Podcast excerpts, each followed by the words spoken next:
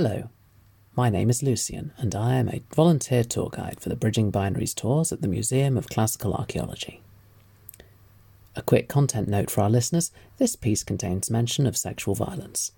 This is near the beginning of the story. The Bassae frieze, which hangs overhead, stretching several metres down the gallery wall, depicts a cavalcade of centaurs locked in riotous combat by, with some brave human warriors. One warrior appears to be up to his chest in earth, being pressed into a hole by several centaurs. This is Caeneus. Caeneus' story is part of Ovid's Metamorphoses, a collection of poems that present transformation as a common theme. Unlike the other tales, however, Caeneus' transformation is only the beginning of his story. Caeneus began his life as a woman. One day, Poseidon, god of the sea, as fierce and uncontrollable as the ocean itself, visited upon Caeneus a severe sexual assault. After tormenting Caeneus thus, he offered to grant him a wish Caeneus wished to be transformed into a man so that he may never suffer the same fate again. Poseidon granted this wish literally, and when transforming Caeneus, granted him the added bonus of inviolable skin, skin that could never be wounded.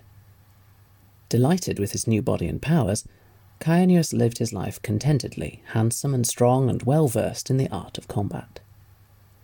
One day, his friend and neighbour Pirithous was getting married, and found himself in the unfortunate position of having to invite centaurs.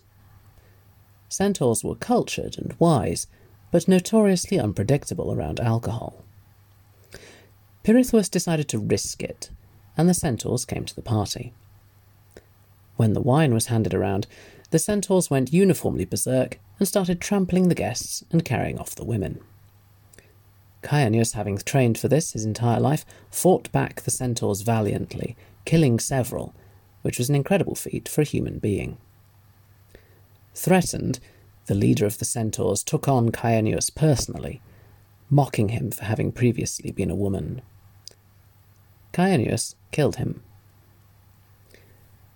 Sensing that Caeneus might single handedly slice up all of the centaurs, the centaurs ganged up together to bury Caeneus in the earth, thus circumnavigating his immunity to weaponry. This is one of the only transmasculine narratives in Greek myth. While Caeneus' masculinity is originally framed in the context of sexual assault, the story then goes on to detail his life outside of trauma as one of a hero. When we see figures with similar lived experiences to us in folklore, it gives us personal shared heritage in mythology, and this in turn gives us a great power.